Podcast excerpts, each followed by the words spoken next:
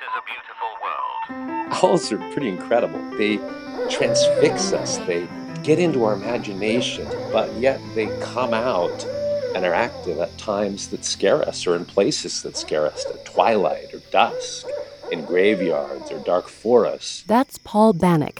He's a conservation photographer, a naturalist, and works full time for Conservation Northwest, which helps protect wildlands and vulnerable species in Washington and British Columbia.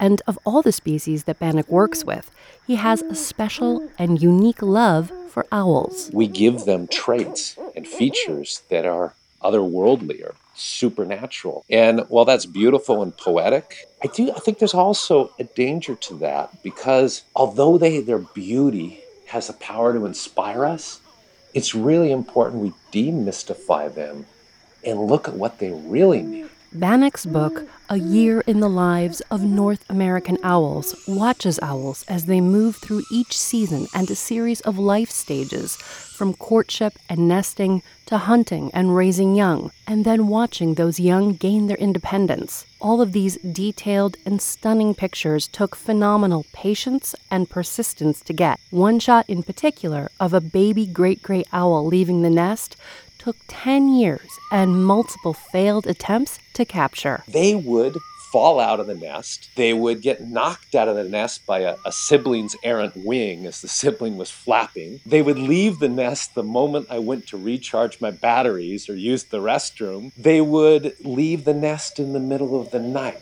So it was incredibly frustrating. Finally, on his last day shooting, Bannick got his image in Alaska. 50 feet up in a mistletoe mat the youngster, the fluffy ball of feathers, waddled over to the edge of the nest, shook himself off, squatted down, and then fully extended his legs, leaping off that nest 50 feet up, unable to fly, awkwardly flapping his wings with these big, long legs hanging forward, and fell with a bounce to the ground below.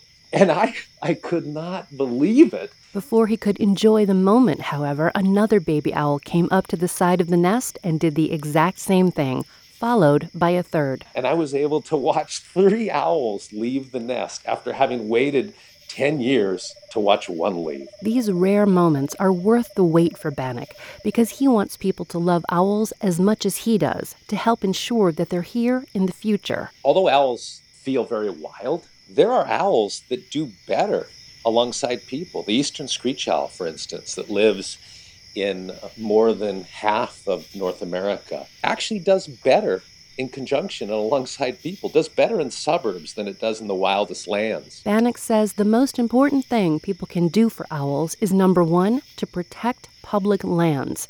Number two, retain standing dead trees because that's where owls nest.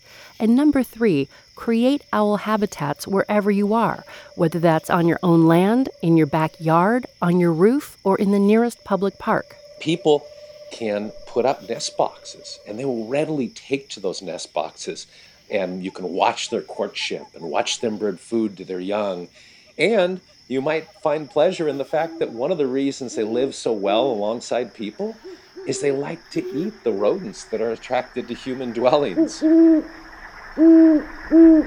Personally, I think a beautiful world is a world where we we understand that we are part of this this natural web. We're not apart from it. We're part of it. And that doesn't mean we have to live in teepees and only eat what we grow and doesn't mean anything like that. But it means that we are basically entirely responsible for the natural world around us. And I think in a beautiful world, we recognize that and we celebrate that and we ensure that it will continue after us. That was conservation photographer and naturalist Paul Bannick talking about his book, A Year in the Lives of North American Owls. You can find out more about him and his work online at abeautiful.world.